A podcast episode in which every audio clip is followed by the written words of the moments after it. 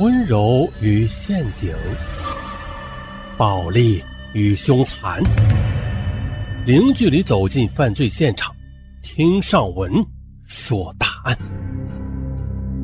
本节目由喜马拉雅独家播出。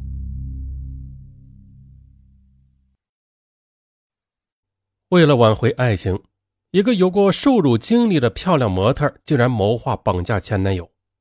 孰料，螳螂捕蝉，黄雀在后。不但他绑架乞爱的愿望没能实现，反而落入了急需要用钱的同谋的圈套。啊，接下来的这个畸形的爱情故事将带给我们怎样的思索呢？徐燕出生在黑龙江的一个小山村，可却生就一副较好的面容和高挑的身材。二零零二年七月。大学毕业的许燕选择留在牡丹江，在一家大商场当起了服装模特。干服装模特这一行很累，一站就是一天。每天下班回到住处，她几乎累得要瘫倒。不过幸亏和她同住一室的赵新宇对她很关照，每天总是帮她做饭打水，还给她做腿部按摩。她这才渐渐适应过来。许燕对赵新宇很是感激啊。时间一长，两人便无话不谈，处的就像是亲姐妹一样。赵新宇比徐燕大两岁，在同一家商场当模特，处事经验却比徐燕要多得多。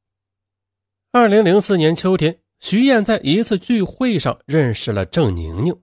郑宁宁有着一米八零的身材，相貌俊朗，举止优雅，徐燕一下子就迷上了她。而郑宁宁对徐燕呢也有好感。期间呢，郑宁宁告诉徐燕。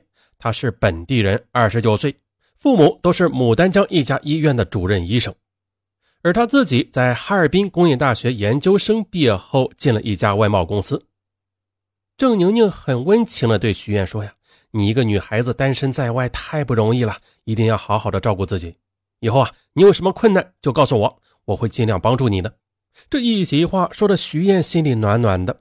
从那以后，郑宁宁频频的以各种理由找徐燕，并且对徐燕极尽关心与呵护。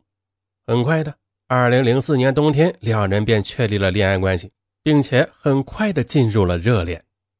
赵新宇见徐燕处了这么好的一个男朋友，也由衷的为徐燕高兴，而徐燕也经常把恋爱中的一些事情讲给他听。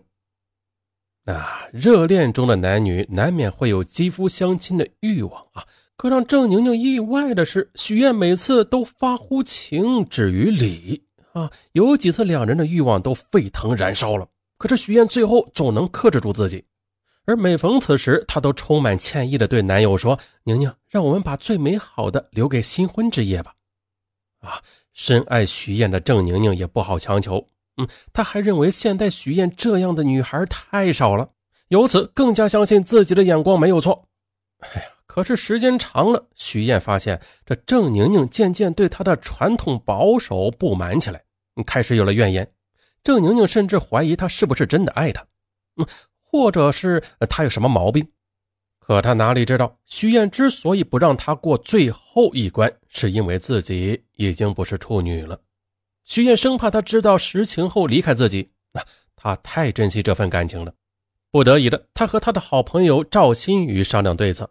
可两人商量了大半夜，觉得只有一个办法可行，那就是做处女膜修复手术。几天之后，徐燕告诉男友郑宁宁，她想回一趟老家，一周之后再回来。徐燕在月台上泪别男友之后，中途却在哈尔滨下了火车，找到一家医院做了处女膜修复手术，而后才回到老家，并且在老家待了几天后，觉得所有的不适感都消失了，这才回到牡丹江。二零零五年七月的一天是徐燕二十四岁的生日。这天晚上，郑宁宁开车把徐燕拉到一家大酒店，进入一间情侣包房。吃完生日宴之后，郑宁宁抱住徐燕便开始热吻起来。可当他的手颤抖着试图解开女友的衣服时，徐燕居然破天荒的没有拒绝，并且她还在男友的耳根一语般的说：“宁宁，你别在这里，我们到你住的地方吧。”嗯好啊！喜出望外的郑宁宁立即打车回到住处，一进门啊，就和徐燕拥在一起。随后的两人双双倒在床上。激情平息之后，郑宁宁看到床单上那朵像玫瑰花一样啊鲜艳美丽的粉红色的血迹，他激动的一把把女友搂在怀里。燕，你没有让我失望，太好了，我会爱你一辈子的。而绵软在男友怀里的许燕，嗯则暗暗的舒了一口气。两个月后，郑宁宁把许燕领回家里。郑父郑母对这个漂亮、勤快、懂事的准儿媳啊也非常满意。而后，郑宁宁亲自开车陪女友回了他老家，看着风风光光、衣锦还乡的女儿，看着潇洒帅气的准女婿，这王父王母笑得更是合不拢嘴。郑宁宁在王家亲友和乡亲邻里间为女友挣足了面子。回到牡丹江后，二人便开始了同居生活。二零零五年的夏天。郑宁宁带女友去参加一个宴会，可来到宴会之上，徐燕突然脸色大变。原来呢，前来参加宴会的一个客人他认识，而这个客人似乎也认出了徐燕，他的表情也变得极不自然起来。可忙于应酬的郑宁宁却没有察觉两人的尴尬。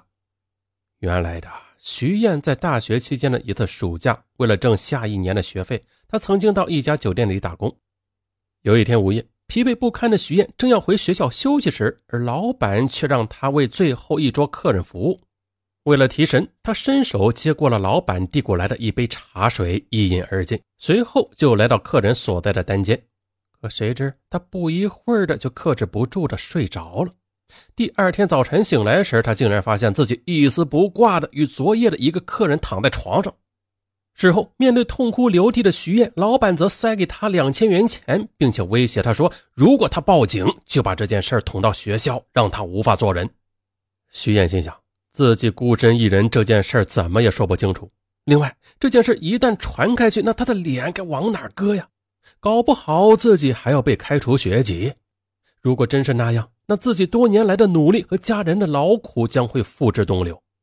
无奈之下，他只好把这段耻辱埋在了心里。那今天遇见的这个客人，就是当初夺走他贞操的人。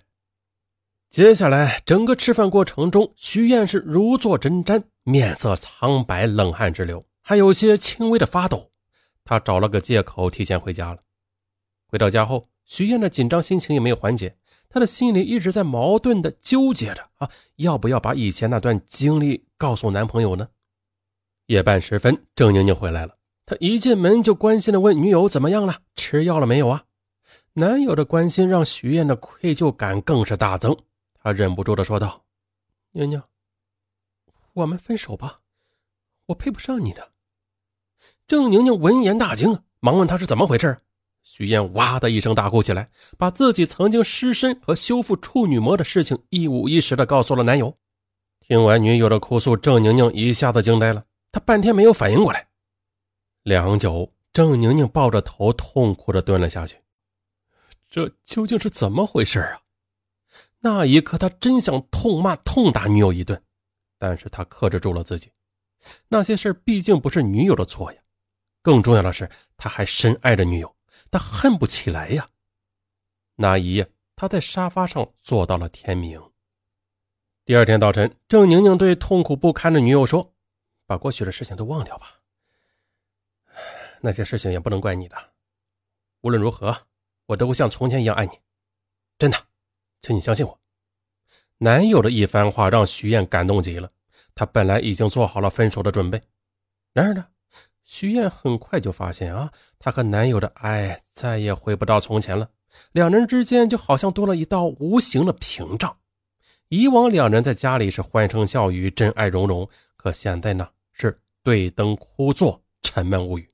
甚至呢，男友后来索性不再碰她，就连正在筹备中的婚礼也停止了。徐燕把这一切都告诉了赵新宇，赵新宇直骂徐燕是傻瓜。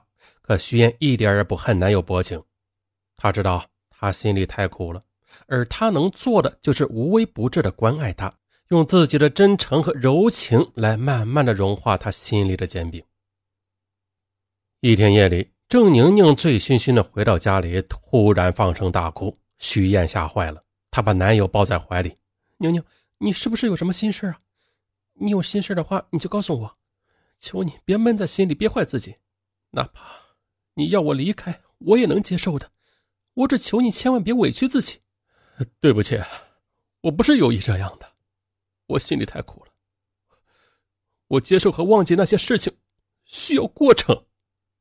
啊，徐燕最担心的事情终于发生了。